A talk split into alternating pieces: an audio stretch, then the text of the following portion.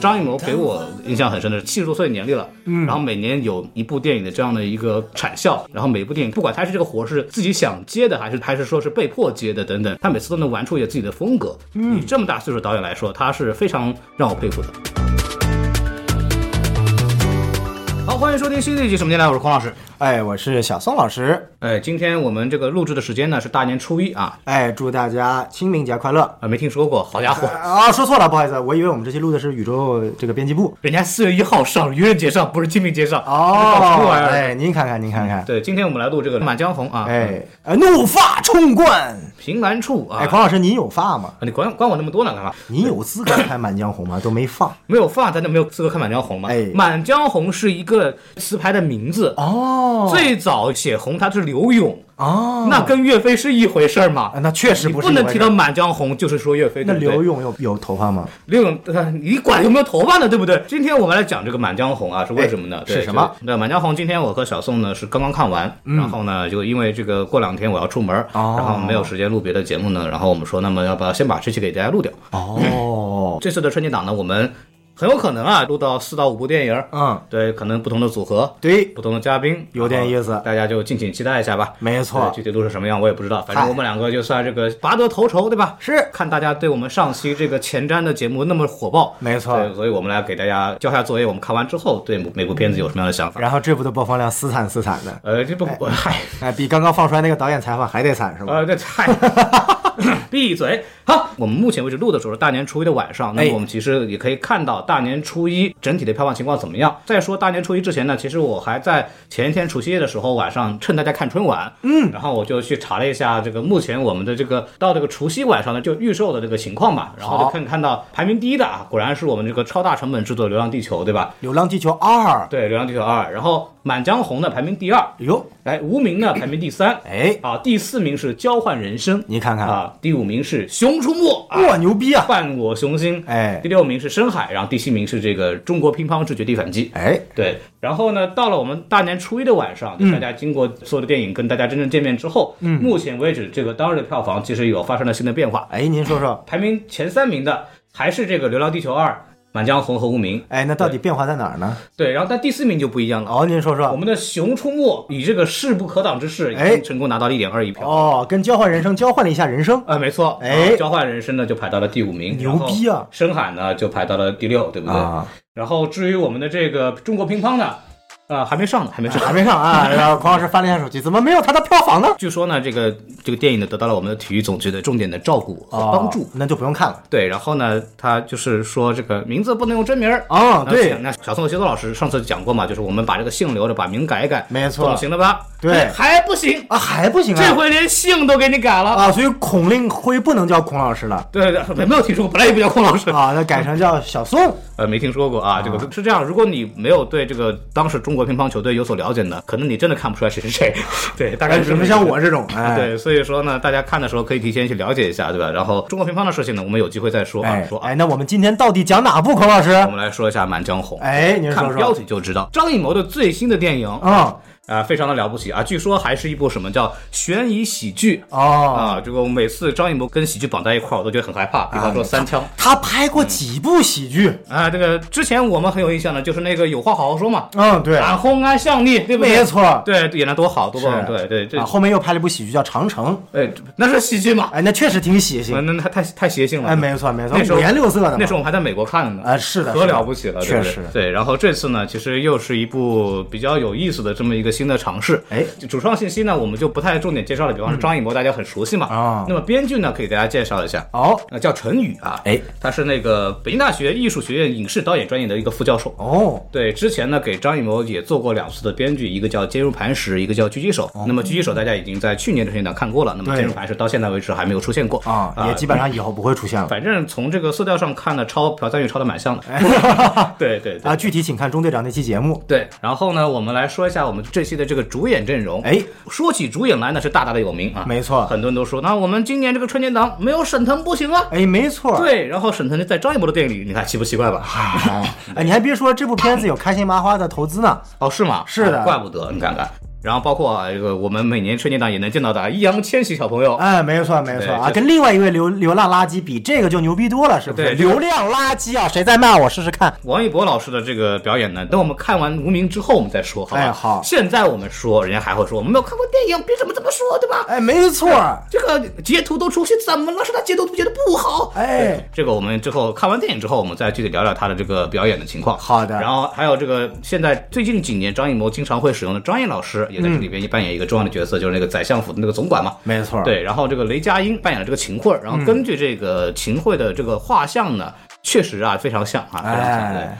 然后包括还有这次这个让人非常害怕的相声演员演电影的岳云鹏老师啊，对，饰演了岳飞，没没听说过， 演了这个叫武义纯，是那个宰相的这个副总管、哦啊，对对对，然后还有一个就是我们算是今年的这个某女郎吧，哦哎叫王佳怡啊，据说呢是是赵今麦的同学，哦，同一届的啊，这次她演了一个就是舞女嘛，叫叫姚琴，对吧？哦，那刘浩存呢？然后从不是在演那个龙马精神嘛，哦，哎，还是很期待，到底能铺成什么鬼样子？呃，对，还有郭麒麟呢，那又是一个相声演员，对啊没错非常棒没错啊！对，在我们介绍完这个主创的时候呢，我就我们要提醒一下大家啊，对我们的这个微信公众号啊是 S M F M 二零一六，对吧？哎，开始节目时候要说对，S M F M 二零一六，哎，对，是啊，大家可以加入我们的这个微信公众号呢，就可以推荐我们的机器人，就可以进到我们的这个微信粉丝群。没错大家如果想对这个今年春节档有什么想交流的呢，欢迎尽情跟我们哎聊天。，热烈欢迎王一博和肖战粉丝进入。哦，那那那就找死了。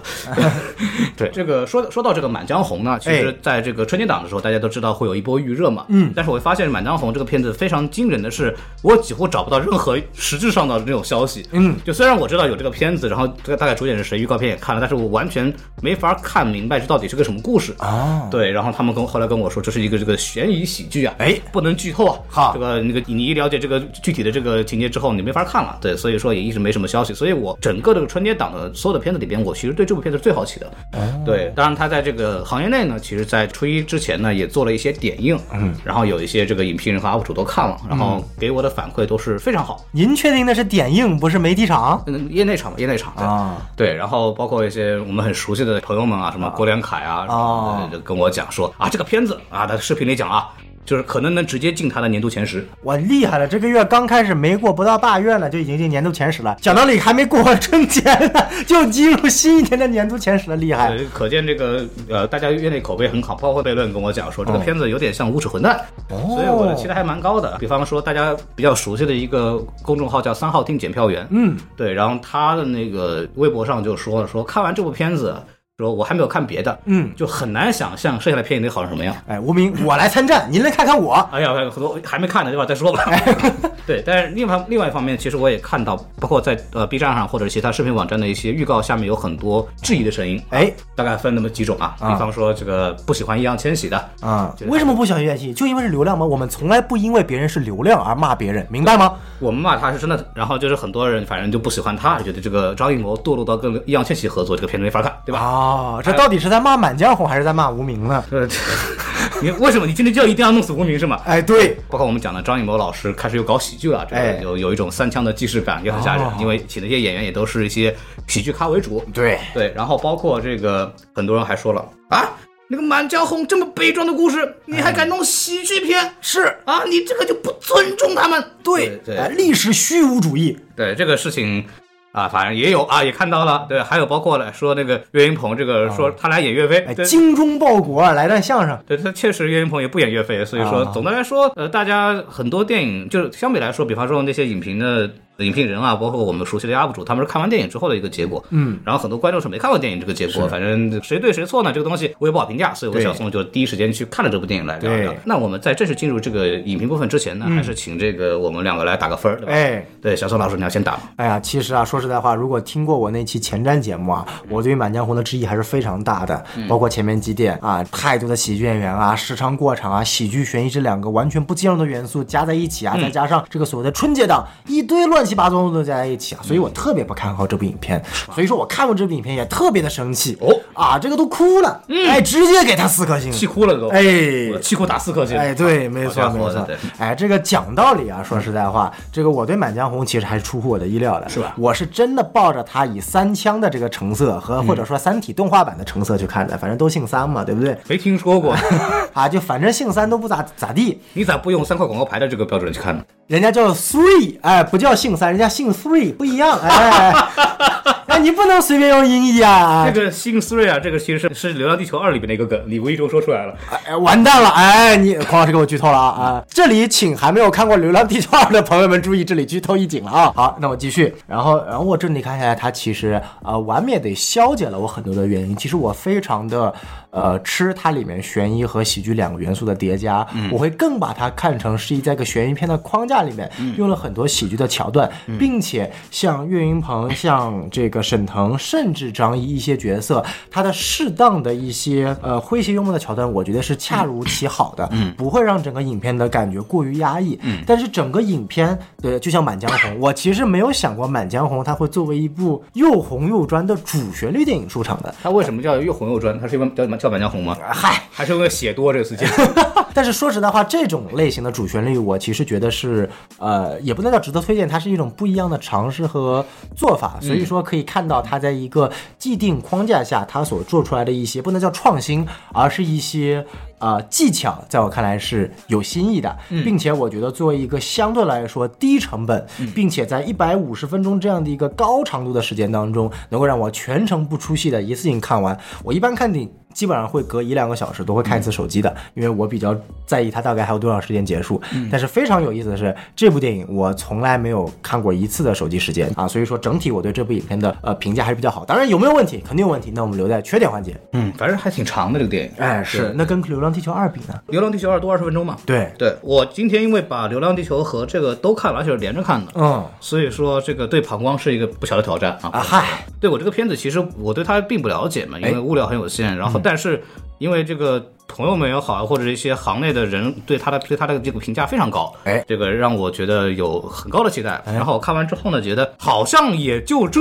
好像就还可以，大概是这么一个意思，所以我给三星半。三星半啊，对哦对对对，对然后为什么没有给四颗星呢？是我觉得它很多地方呢，它的反转是很硬的，嗯就是它是为了反转而反转，就这个东西让我觉得就有点没意思了。虽然它有的点是有铺垫的，比方说那些藏镜的地方啊，嗯包括给一些镜头啊等等，包括这个岳云鹏的一些身份，然嗯后导致了一些所谓的反转，这东西前面都有铺垫，你还可以理解，但嗯它最后那几下。特别是最后的那个目的，虽然他的这个讲法很新，但是我又觉得好像也没必要吧，就是太生硬了这个对转对的对，我觉得他从这个反转上没有给我很很爽的感觉。嗯，对，但但是这个电影呢，其实很多地方做的非常好。首先是它是一个封闭空间的一个群戏，嗯，然后其实都像演话剧一样，就是你方唱罢我登场吧，嗯然后每个人有不同的目的，然后做不同的表演，包括演员和演员之间的那种接戏的感觉都非常舒服，嗯，甚至易烊千玺都演的还不错，嗯，对，然后这个甚至啊用的特别好，易烊千玺可能在所有的这些演员里面，他是经验相对来说最少一个，嗯，包括这部你电让影。王佳怡情何以堪？人家是第一次演电影，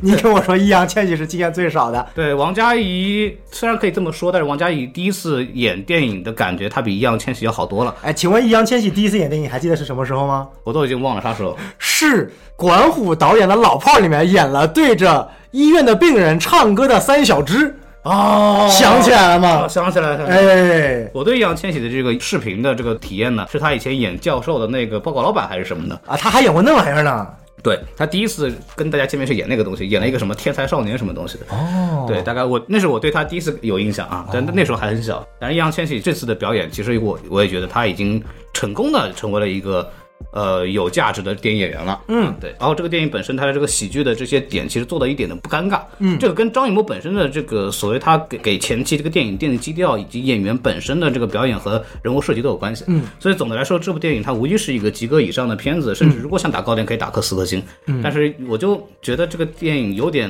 我们老说看电影是有预期的，他可能给我前期预期有点太高了，哦，所以我看完之后我就觉得就一般般，那我跟黄老师正好相反，我是完全没预期的。但是这样，我们为了节目效果，我们打分需要拉开一点，要不这样，我改成五颗星，你改成一颗星，没问题，说我不我不跟你学，好吧？啊你好明明什么？ 啊哎，你能复刻一下我们《阿凡达二》的成功吗？阿凡达哎二看看那播放量，您不羡慕吗？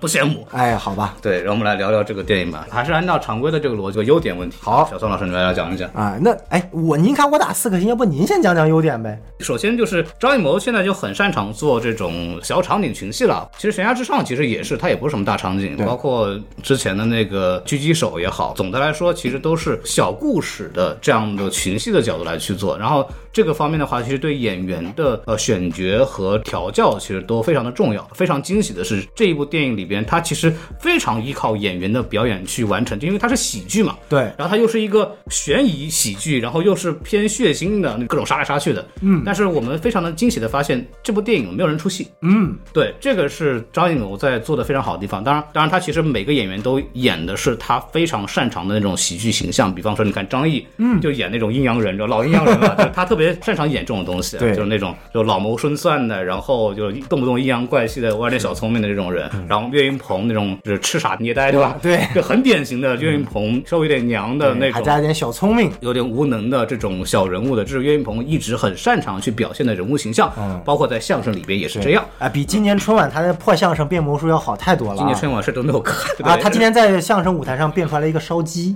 哦，王老师跟我讲了，说嗯哎这个今年的这个魔术啊非常幽默啊，那那对相声节目呢？？原来是他演原来是他演的，是吧 好家伙啊！对，然后包括那个什么沈腾，对吧？哎沈就我们老说的这个看电影这个好不好笑，就看这个含糖量有多少。对那么今年的这个含糖量也是很高的这部电影。沈腾呢也是演的他一贯非常擅长的那种小人物，那是嗯种就是不知道什么情况的小人物被扔进一个险境里边去，然后靠他的小聪明，嗯，来去解决一个个问题。讲道理，这部电影它不是小人物，人家什么都知道，全在他的预料里面，好吗？对，但他形象是这个形象。对对对，就就就跟他之前在春晚上表演出来的很多，比如郝建那种人物，嗯对这这样的形象非常相似。所以说每个演员都摆在了一个非常合适的地方，导致他表演上其实是非常舒服的。再加上其实张艺谋用了很多手法，就告诉我们说这个电影它不正经。比方说那个非常摇滚范儿的那个豫剧啊，嗯，真的是豫剧啊，河南的地方戏啊，然后包括他很多刻意铺满的音效。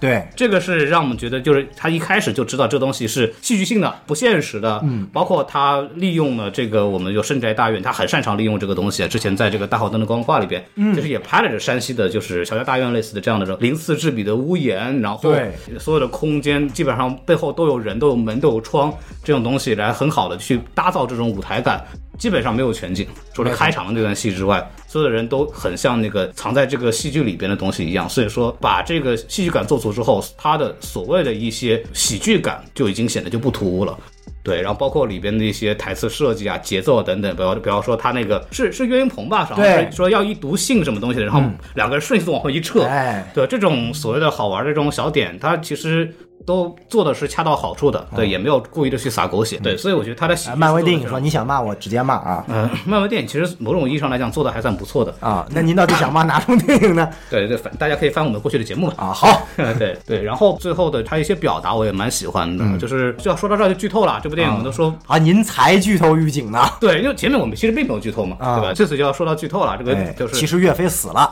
嗯多多新鲜呐！你故事前提是岳飞死亡五年之后，哦对。你真以为岳云鹏演岳飞？哦，不，我以为沈腾演的那是岳飞，他不是背后刻了精忠报国吗？那不是岳飞吗？不，他那个逻辑就是岳家军里边每个人都为了这种狗。哇！对就是那一刻我出现，我这一秒，我操！你别告诉我沈腾是隐姓埋名活着的岳飞。我说这一刻要是这么改啊，有昆汀塔伦蒂诺那味儿了。对了，但当然这个片子我们说一开始这个它的麦格芬是那封信，就是所谓的金巫术通缉和这个秦桧之间的一个密谋的准备来啊，这个通敌嘛。对对，然后他所有的人都在找那封信，每个人带着不同的利益，然后反复的翻转等等。大家最后其实目的并不是为了那封信。最后的目的是为了让这个秦桧老师对当众朗诵一下《满江红》。我去，这个怎么说呢？想法特别好，但是执行呢稍微差那么一丢丢。呃，怎么说这个剧情的走向确实是始料未及啊。对，可没想到大家很有精 神，很有精神。最后的这个阅读《满江红》，这个全场阅读《满江红》的这个设计。就单这场戏的设计是非常感人的，对就他这个有这个附送军令嘛，所以他一层一层的往外递，然后最后是成群结队的大军在后面一点点的往外递进去诵读。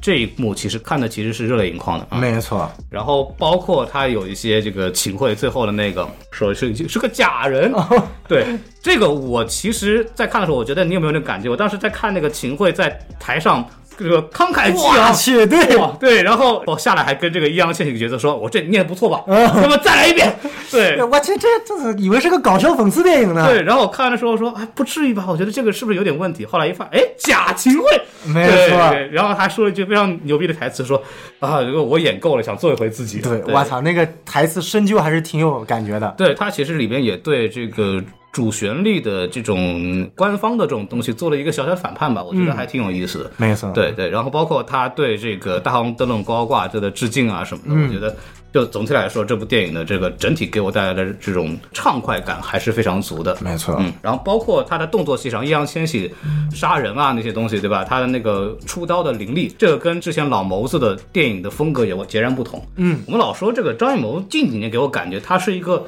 某种上成神了，你知道吗？哦，近几年首先是巨高产，对吧？一到对两年一部，对，对，然后题材很多变，是，每次都能玩出一些新东西来。你看，比方说他之前影的时候，就是做那个黑白的这个对美术置景，然后拍这个一秒钟的时候，是对电影的一种这个情书。对，然后拍这个《悬崖之上》的时候是一个正儿八经的东北谍战片。然后是我们之前也聊过，他其实尝试了很多这种夜景的雪景的一些安排、一些布置，包括人物的一些形象设计等等，做得非常出色。然后《狙击手》的话，其实做了一个小场景的故事的这种枪战戏。嗯，然后这部里边其实是一个喜剧加上谍战，然后放在小场景里边一个话剧感的东西。它每一部其实都有尝试一种新的形式。嗯，包括这部戏的时候，我其实知道是他在。写剧本的时候，并没有把它变成一个喜剧片，哎嗯，但是他后来可能是最后关头决定了，就是说啊，他就想做一个喜剧类型的东西，然后重新去选一些演员，选了一些喜剧演员，他就做，然后后来效果还真的不错。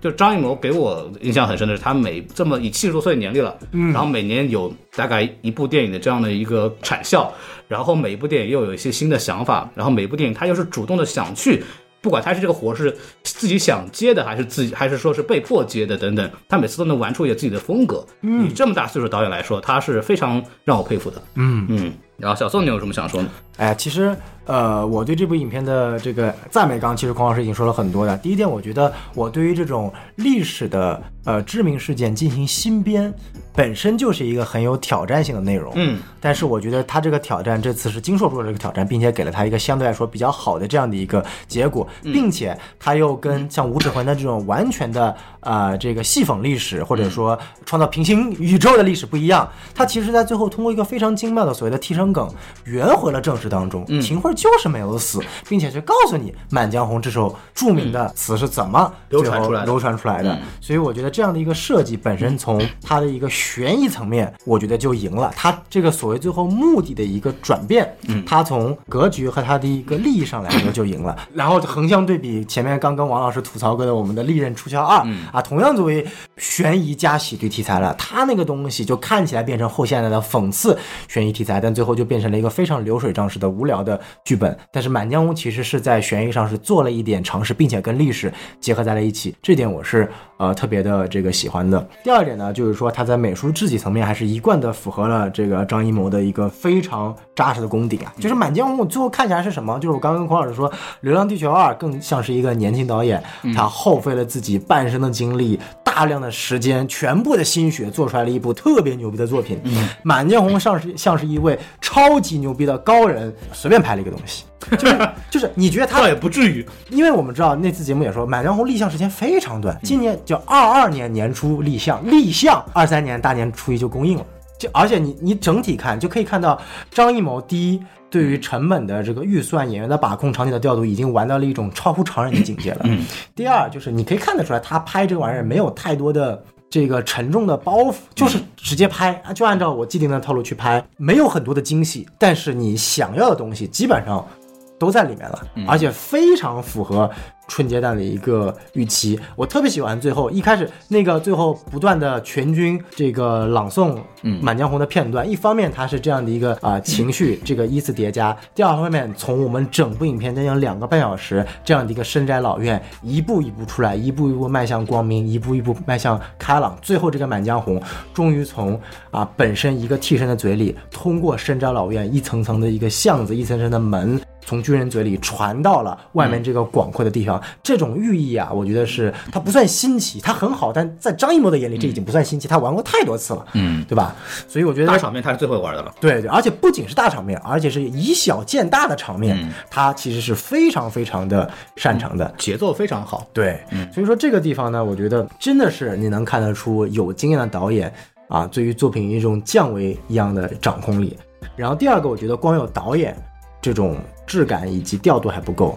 演员的全程的在线是我也是没有料到的。嗯我曾经最大的一个对于这部影片最大的一个呃担忧就是这么多的喜剧演员，而且是不同派别的，从雷佳音这种东北喜剧派。哎，到岳云鹏这种相声喜剧派，啊，再到沈腾这种东北喜剧派，话剧式的话剧话剧式的喜剧派都是风格不一样的，然后再配上一个张译老戏骨和易烊千玺年轻人，小戏骨，呃小戏骨，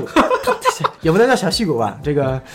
老演员了，人家可是拿过金鸡奖的。哎对，好好家伙，人家好歹提名过奥斯卡最佳国际影片呢，哦，了不起了不起。对啊，啊，当然啊扎克扎克什奈德还获得过呢，那提名你的哎呦我的天 哪！这个年度 amazing 电电影时刻，哎，对对对对对对，所以说你可以看这么一个大杂烩，我是真有点害怕出来什么内容。但是就像刚孔老师说嗯的，每一个角色都在他自己该担当的那个角色里对面发挥到了淋漓尽致，完全不出戏，并且你能你没有能想到，就是这几个演员之间的化学嗯反应化学反应是非常好的。我其实很喜欢，很多时候沈腾和易烊千玺两个双主角设定之间的化学反应，对吧？三舅之间的这样的一个情感交流，并且我特别喜欢他在最后沈腾去就说白了就是自己赴死了那一段，其实影片是留白的，对没有很多的情感渲染。就比如说沈腾可以说跪在地上说我们接下来的计谋是什么样子，啊然后最后可以回来闪回那个时刻，沈腾说哎呀你一定到时候要把我杀了，然后易烊千玺说不我杀不了，不能杀，沈腾说不行，为了精忠报国你就得杀了我，就。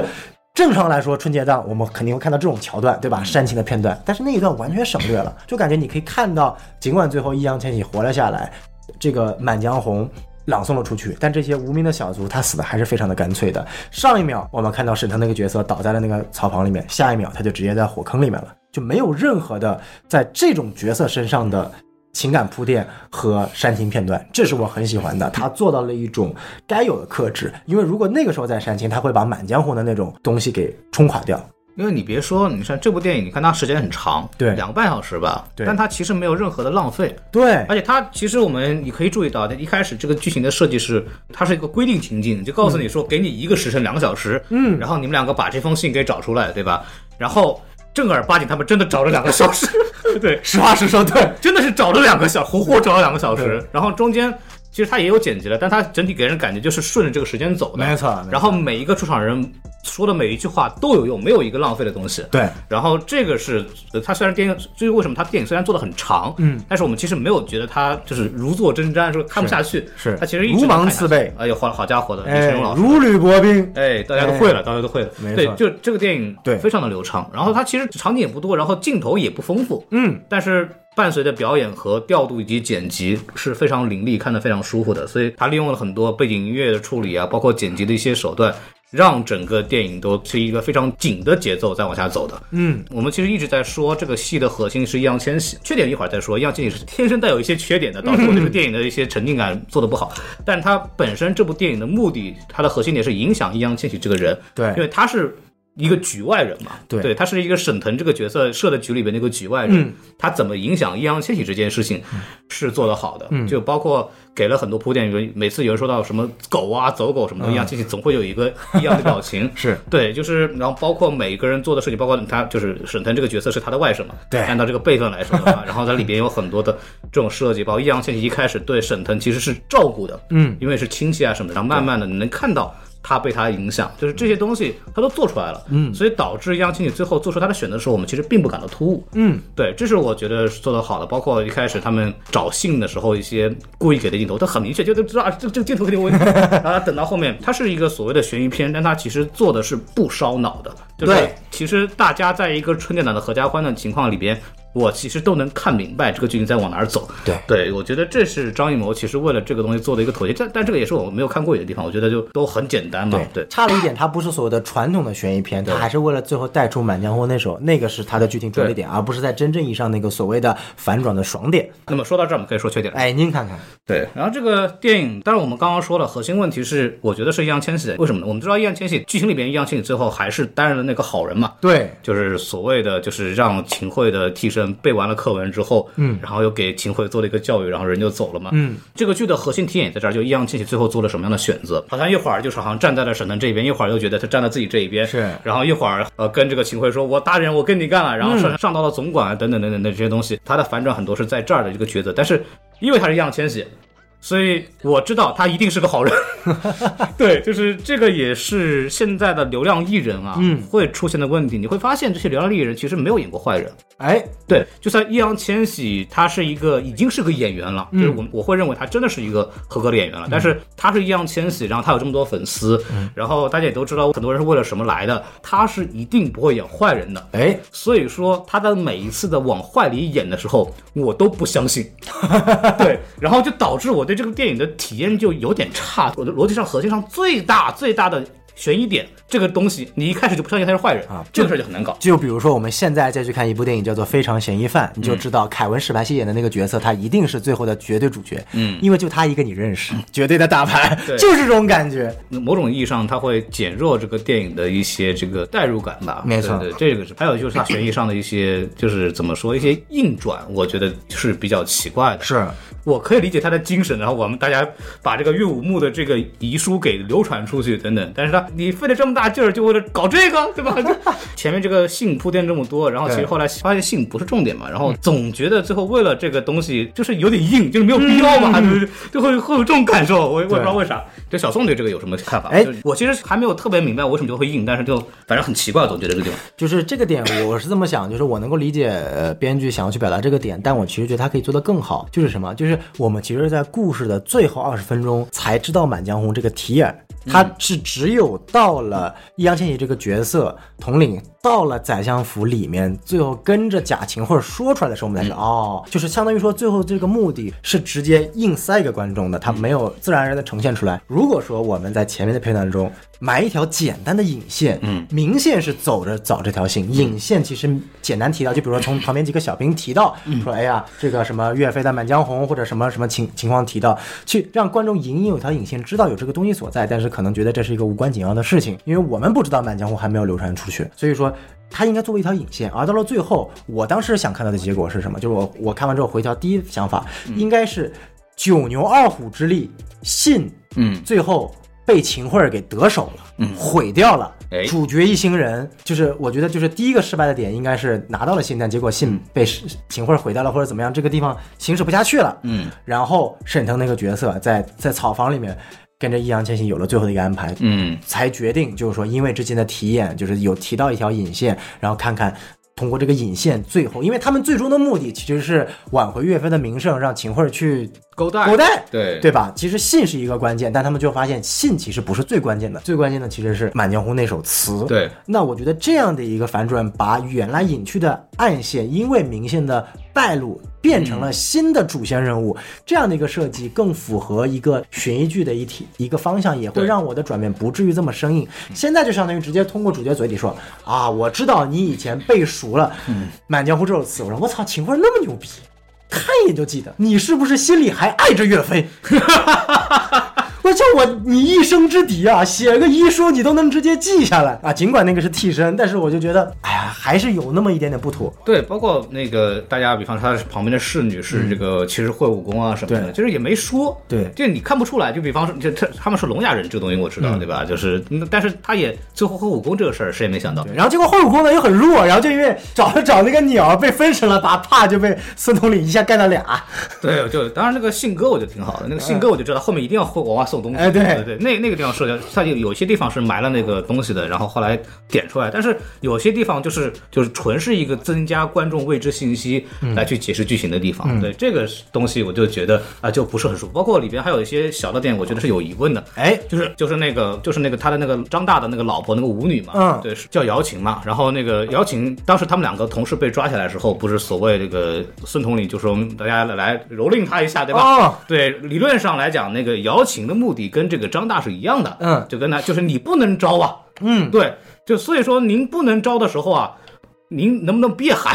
就是好家伙，我这儿比方说我老婆被人折磨的，嗯，然后这边要让我招。那我肯定得招嗯啊！这个如果这老婆喊特别痛苦，救命啊，对吧？张大，对吧？好喊我名字，这玩意儿我肯定得招啊！那你要正儿八经，你要正儿八经，你说你要不想让人家招，你说那我没事儿，对吧？啊就那种才行。对他，他这个东西我就觉得很奇怪了。嗯，包括这个易烊千玺这个角色，最后面他其实被关起来了。嗯然后关他们的这个小兵说：“来，你帮我把这个副将喊过来。嗯，”然后他们就喊过来了。然后那个副将看到了，哎，那个大人说啊，你跟我说啊，这个我跟那个秦桧大人有话要讲，哎你给我传过去。啊，秦桧完，哎，这个玩意儿我就觉得说，您都给盯起来了，您这还给您传话呢， 这个就有点过分了。就是那个他两个副将，你说我的心腹倒也没没问题，但关键是那嗯个小兵不能去传话对，这。个小兵不能跟他去弄啊，这个事情就显得非常的奇怪就。还好那一段设计的是两个看门护卫，一个去传，另一个还站。然后两个小兵说好得令，然后两个全去传了，然后没人守门了， 更蛋疼。这个就到底他要那样就有点太过 分了。但是我是觉得这个地方是，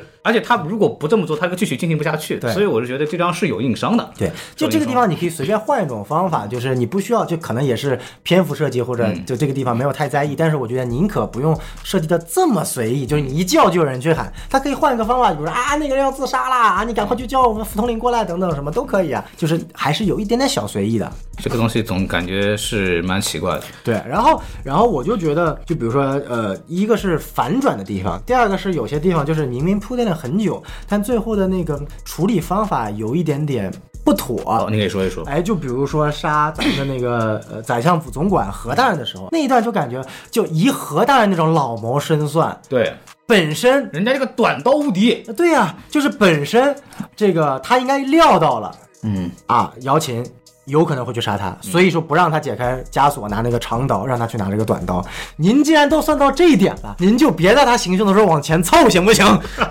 您那么一凑，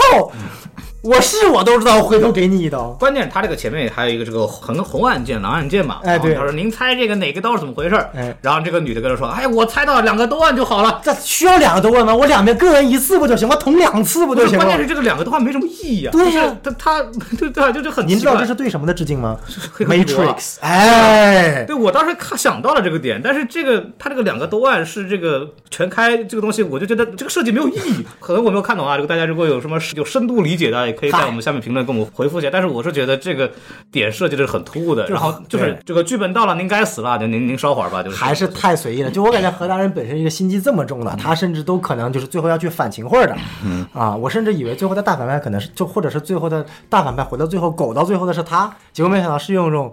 如此敷衍的对死法，最后跟那个姚琴同归于尽了。那我觉得，哎，包括那个替身都有点奇怪，那个替身设计是为了那个《满江红》那个背书那个场景嘛，但是。这个替身本身这个东西设计的其实是没有太多必要的，嗯，而且整个戏，比方说呃何力也好，或者是秦桧也好，嗯，他作为一个幕后大 boss，他会有很多的就是如坐领全局的，我是一个上帝视角，我全能看得见。他其实理论上来讲是这么一个角色，嗯，但是我们其实并看不出来，嗯，他真的懂了所有的事情，嗯，这个草蛇灰线是没有埋的，包括车夫啊，包括这个姚琴啊等等，他们的身份的曝光，嗯，全是剧本上给你点出来的，就是本来他的悬疑点啊，不是每个人太多，而是这些人到底是谁，嗯，对，但是他所有的最关键的、最能形成反转的、最需要观众去猜的东西，嗯，他是给你点出来的，直接就告诉你他是谁，嗯对他是沈腾老婆，他是那个我们是一帮的，就是这些东西。呃，这个我觉得看电影的乐趣就没那么多了，所以关键信息全是剧本上直接给到你的，嗯、啊，没有什么太多可猜的东西。对对，这个是我觉得做一部悬疑片，它不是特别的合格。就更多的是它是真的那种传统的美式的悬疑惊悚，反而缺少了那种探案的那种嗯对烧脑的片段。它它没有那么的有趣，嗯就感觉是那种大春节的进去稍微找找刺激，然后对就是稍微玩一玩，然后看看他能给出来什么东西，然后就结束了。哎，我突然想到另一部喜剧悬疑片《你说一说，唐人街探案》。对，唐唐人街探案有一说一，第一部挺本格的，啊，然后第二部就双瞳吧也，也还不错。第二部双瞳吧，对啊，超抄着这个陈国富的。嗯对，第三部咱就不说了。双瞳的问题是，它是一个超自然现象。嗯某种意义上来讲，我没那么喜欢的原因就是这种超自然现象，它是道生一，就不够的本格嘛，我是觉得就是不够的那个讲逻辑。对对，这个，但它如果你从双瞳的角度来讲，那那它当然是一种艺术创新了。没错对，当然《唐探二》直接抄呢，可能也没那么没什么意思。那么这部片子呢，做一个不恰当的类比呢，它就是《唐探三》。哎，对我对当时就是这么想，就是它其实只有一个悬疑的框架，对嗯但它本质上不是，因为《唐探三》的本质是一个喜剧的剧情片，只对啊不过套了悬疑题材。关键是《唐探三》，它跟这个片子也一样，它最后的结尾其实不重要。对最后的结尾是 We are the world，对 吧？好歹那个 Q 组织出来了，哎，里还是刘德华呢，直接转，他就直接转向了。对对对案件的真正的结局不重要，不重要。对，谁是凶手，到底这个东西怎么一点都不重要，重要的是后面那个煽情煽上去。嗯对这部电影是最要重要的是那个课本朗诵上去。对对，就是这些东西就显得没那么高明，它不是一个我们最想看到的影迷最想看到的一个悬疑片的这种呈现方式。对的，嗯就就有点可惜吧，就有点可惜吧，就显得有点普普通通。所以说，为什么我说我不给四颗星，主要是在这儿。对，但是有一些小桥段我觉得特别好，就比如说有个地方我回想起来，原来是笑点，但其实意味深长。就是嗯哎当一开始他们进那个房间，发现姚琴不是上吊自杀了嘛，嗯然后当时易烊千玺那个角色说扶起来，赶快扶起嗯来，然后沈腾那个角色上去扶的是已经吊死的宫女，对对对然后那个地方其实是一个笑点嘛，他本身不是应该扶岳云鹏嘛，对但是你后来反转上去，那时候我们观众不知道，但其实沈腾真以为是自己老婆他妈被吊死了，对所以他第一反应过去扶他老婆。那个地方就是这种隐藏的一些，只有你在二刷或者回的时候才能想起来的一些隐藏打引号的笑点。嗯其实我觉得他在剧本的设计里面，这些小小的一些彩蛋也好啊，一些小的迷思也好，我觉得是不错的。就是做了一些小的铺垫嘛，对然后对对做了一些小的设计，但是总体来说，它不是一个影响全局的，或者它并没有把观众带进去。对，它更有点像，就是也有点像《悬崖之上》这种。它你说有没有悬疑题材？也有，但大家看的不是悬疑的这个本身到底谁是谁，而是看这个《悬崖之上》更多是这个紧张氛围和谍战气息，对对吧？然后呢，这部更多的看是最后的这样一个《满江红》和岳飞的这样的一个平反。嗯，所以说，我觉得张艺谋可能本身他也。不适合拍那种真正所谓意义上的本格推理、烧脑的这种对片段，它更多的是嫁接不同的类型去拍它，不管是主旋律也好啊，还是一个正正儿八经的喜剧剧情片也好啊，这种感觉。它作为一部悬疑片，它的悬疑感不是通过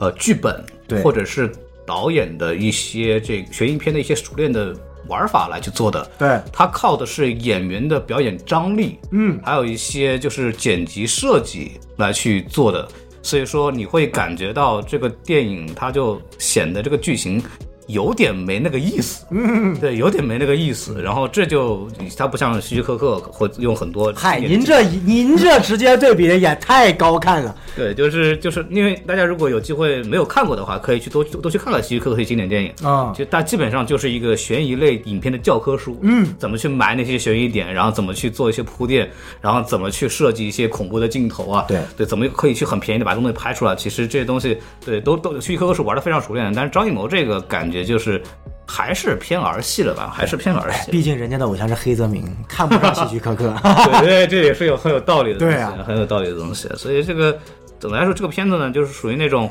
哎，它品质好吧，好的， 好的，演员表演好吧，有好好的有张力的，哎对。然后你大春节档看这个电影呃合适吧，合适的，嗯，对，那呃你，很难想着二刷。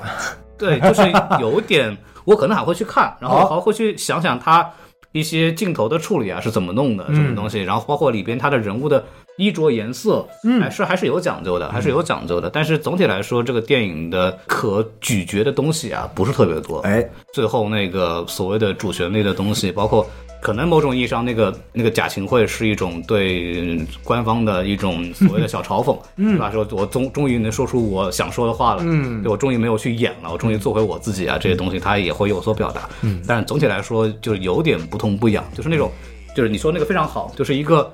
呃水平很在线的一个导演，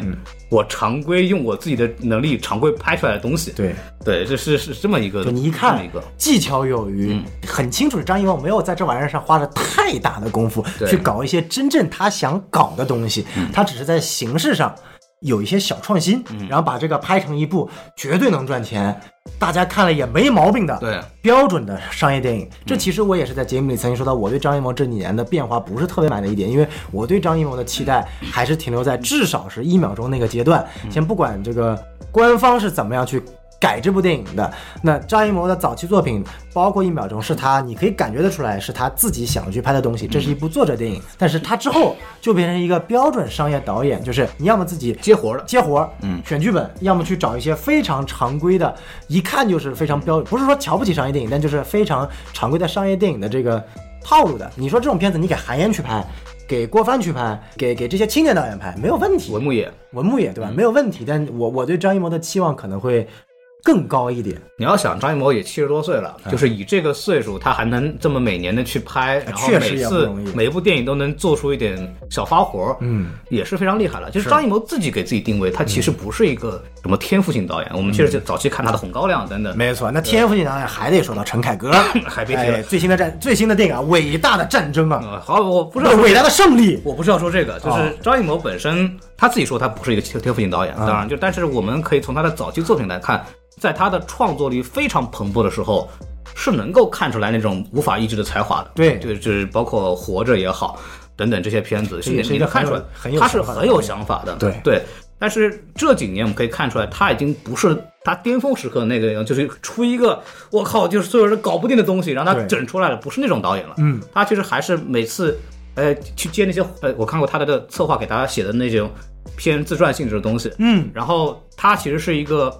不会停下来的导演，他每次无时无刻都在接项目。嗯，他可能一次一边还在拍电影，一边还在接冬奥会，一边还在干嘛？他一天开哦八个会，然后就那种那种导演，然后半从早上八点钟开到半夜两两三点，然后不带困的那种人，不断的做新的东西，不断地做新的东西。他其实每部电影里面都没有投入百分之百的精力在里头，然后他是以一种接项目接活的这种自我定位的导演来去做的。是所以说近几年我会看到他有很多的呃偏主旋律的，然后嗯中成本的呃这种小场景的商业片。很靠演员的这些商业片，对，然后因为他的这个名气，嗯，或者他本身的一些在水准之上的表现，嗯，他都能以一个较低的成本去赚钱，对，然后这个是他现在的这种阶段在使用的这么一种道路吧，对，讲道理，其实按照这么捋，他其实是把当年三枪的失败的教训吸取了。继续拍更加出色的三枪，啊因为三枪是一个非常典型的，三枪理论上应该最后也是赚钱了，对而且赚了不少，但是三枪口碑特别差。但是呢，你会发现这几年它本质上还是三枪，嗯，但是比山枪做的更加的精致，更加的好，但就套路是其实是是一个样子，都是中小成本的，靠着张艺谋，就像孔老师说，靠着张艺谋的这个本身的才华去吸引演员，去吸引流量，最后出来的一部标准的商业电影，质量都还不错，那能不赚钱吗？肯定赚钱啊！对，就是反正张艺谋，我觉得我们刨除他可能背后有没有我们不知道的这个原因，啊，但他现在我觉得还挺通透的，就是我就是一个七十多岁的老导演，然后我还我还能拍得动，嗯，然后我就每年拍一个，就是有的拍我就拍一个，嗯，然后每年我挑几个项目是我能有点小想法可以去呈现的，嗯，我就把它做出来了，然后就就这么一个事儿，然后就就这么玩着，然后就也无所谓说。呃，张艺谋能不能拍出一个惊天地泣鬼神的这样的电影？他自己都觉得自己不是天赋型导演嘛。对对，就是人家问他说说，你们觉得中国导演里边谁最有天赋？他说姜文喽。 然后对，反正肯定不是我了。 对，就我是一个就是那种苦哈哈地里刨食的那种，一点点磨出来的导演。你得他的张艺谋开会是很能开会的一个人，他的所有的电影项目都是关起来一帮人，然后听他在那讲，对然 看后就看看咱们的北京奥运会就知道他有多能开会了。他包包括他一秒钟的纪录片，是就把他的这个整个的这个工作状态展现的非常好。他就是一天八个项目，然后每次就是开会开会，他就把自己的想法嘎讲，嗯然后旁旁边一一帮人就听听他讲，然后他说你这个不对，你这个不对，然后反复讨论，反复讨论对，然后最后出来这么一个东西。所以他不是一个那种。我自己一个人闷声把这个东西咔全做出来，嗯，然后你们给我闭嘴，对吧？就姜文就说你们给我闭嘴，你们给我不要废话，给我写， 就是就是张艺谋更像那种互联网的战略总监。对，他是一个很很工业化的一个导演，啊对，对这个这个方面，其实是张艺谋目前为止给我们的一个比较有意思的印象，其实也挺好的吧，对也挺好的，因为他这个岁数呢，你再指望他能整出什么目前这种电影环境了。哎，总比他妈那什么陈凯歌好操。对，就那像他这么一个岁数导演，对吧？第五代导演，这些人可能对啊，也没有太多的人能再拍什么东西了。对，能像他混得这么好又通透的不少不多的。对他就是很想清楚自己能干什么，不能干什么，然后我就在我能干的事情里边尽量做到最好。嗯，这是我非常非常呃尊重张艺谋的一个地方。嗯，因为我正儿八经去采访过他的，以前是就是还去过他的那个工作室，哎而且他的工作室是秘密的，就是他是不告诉你在哪儿的，然后你就是弄到一个车里边，有点像绑架一样的给你弄过去，然后也不告诉你在哪儿，然后你进去以后在那儿采访。然后他，我近距离观察过他，他是一个精力非常旺盛的，就是我们跟他聊完我都累了。他接下来一场采访，接着生龙活虎，咔接着聊，然后跟之前没有聊过天，也不需要休息的。嗯，就这个老头儿的，他的精力不是人干的事儿，就他他是有天赋的。嗯，他在这个身体上他是有天赋的。嗯，对，就这这个人是一个非常非常有趣的这么一个导演。然后所以说到这儿，其实这个电影，呃，它没有什么可太多品评的东西。对，对对对，主要是就如果大家这个春节档想看的话，这个片子是绝对值得选择的。是对，然后这个片子当然这个如果没有看过的话，其实这个剧透看完之后啊，你可能也也够呛。我还是劝强烈大家这个对吧，先去看完之后再来听这个片子。是的啊是的这个片是子的。没错。然后我觉得其实今年春节档啊，确实这个实至名归啊，最强的一档春节档，度过了啊、如屎一般的黑暗的二零二二年的中国电影，突然在二零二三年迎来了好多好事情哦。嗯，啊，这个四月一号愚人节啊，这个宇宙探索编辑部定档了，嗯，啊，漫威回归了，嗯，啊，然后一时隔一九年之后吧，对啊，对嗯这个整个第四阶段居然还能赶上一部《黑豹二》，我、我都没办法想象。然后你看这春节档又是这么强啊，这个目前为止我可以说一下，我、嗯呃我已经看过《流浪地球》《中国乒乓》《深海》这个《满江红满江红》，还有《无名》，我们一会儿要去看。对对，整个大概呃所谓的七部电影里面，我四部我已经看过了。嗯目前为止我看过的电影里面，可能中国乒乓。因为这个体育局的问题吧，啊改的有点奇怪，就是就但是基本上六十分应该还是有啊的，还有六十分，那有真的60分挺不错了。有六十分，跟我觉夺得冠比呢？不夺冠要差，就是那他跟他跟夺冠都表现出了非常强烈的被干预 的迹象，就是基本夺冠的问题，它前后利益是是不对的，分是是是分裂的，对对对对吧？对嗯一看就是改过的。然后中国乒乓的问题是因为，呃，邓超抽烟的镜头不让出现，哦然后导致很多的东西没有交代清楚哦，然后包括这个演员的塑造和所谓的这种，因为乒乓其实蛮难展示的，就嗯他所谓的那种。谋略啊、规划这种东西都被拍出来，反正还挺糟糕的，但是它质质感还是不错的。啊，对，然后那剩下的片子《深海》啊，这些片子真的就是以往来说，在过去的春节档爆杀有一部这样的片子就很不容 易了，但是今年真的是至少有四部电影。三部三部。三到四部电影，我觉得是能够在七点五分到八分以上，甚至有可能接近于八点五分以上的这种水准。哦所以，我就是今年的春节档，在大家手里有闲钱啊，就是真的能看要去看，真的能看要去看，这真啊孔老的师，是。您说吧，您到底收了《流浪地球二》？无名、嗯深海、满江红、交换人生、熊出没以及这个乒中国乒乓多少钱？咱们咱们算算，合计合计，对能让你这么夸？这个实在是这个，大家如果片方有合作需要，请来找我。哎， 啊，好家伙，没有啊！你先给自己做完了，让人家给你打钱是吧？ 这个今今年的春节档真的是久违了的一个观影盛况，真的嗯是。但当然，这个电影票也是额外的贵啊，就是就基本上我买的票这几天没有八十块钱以下的片片子嗨。那总的来说吧，这个春节档大家有机会的多看看这个中国电影。不知道这是中国电影回春天了，啊还是回光返照了？我觉得可能是积压的一些东西啊，比方说像那个乒乓球和这个深海都是十一档被来被改成以后挪到现在的。好歹无名也是啊，呃，无名对无名也是。对其实我们今年的这个所谓的春节档的这个强势，可能也跟这个之前积压的片子有关系。嗯对，当时我们也可以看到春天也定了很多档，包括情人节什么的。嗯，对，《半尼克号》的四 K 修复版好像是定了？吗？呃，据说定到情人节。哦，对大家那也又是可以爆杀了。呃，对，希望如此吧。反正到时候也可以看一看。对，然后包括那个 DC 啊，新片也也确定这个引进国内了。嗯哦是吗这个《雷霆沙赞》第二部呃，，那也没人看了。啊嗨， 对，就就是总的来说，就是今今年的电影市场呢换了领导，然后整体的国际形势呢，就是发言人也换了嘛，啊当然对呃发跟发言人老老婆出问题有关系，对 对，就是呃，总体来说呢，这个。包括前段时间这个国际局势啊，我也不讲了，反正中俄有点脱钩了。嗯对，总体来说，这个整体的情况对文娱行业来说是一个好事情。那么哎也是，呃，就此机会吧，我们呃春节之后的第一期节目，嗯，也是开了一个好头啊，希望接下来的中国电影能一够落千丈。不有所起色哦吧。哦，好好好，对对没没没懂你的意思已。经落完了，不能再往下落，啊 再落死完了。对对对，就你看，就从咱们现在电影院这个吃相，你看电影这个眼镜全要钱，啊，三 D IMAX 的那个影片就要九块九毛，嗯然后我买完之后，我我就那去看深海，夸啦一戴，我说这个电影怎么重影儿呢？太厉害你看了深海那个画面很复杂，那个粒哎子对啊，那个效果，我说这看的那么糊，然后后来一发现发现我那个左边那个镜片它掉了，哎嗨，哎就那个九块九买那玩意儿那个质量吧，对吧？就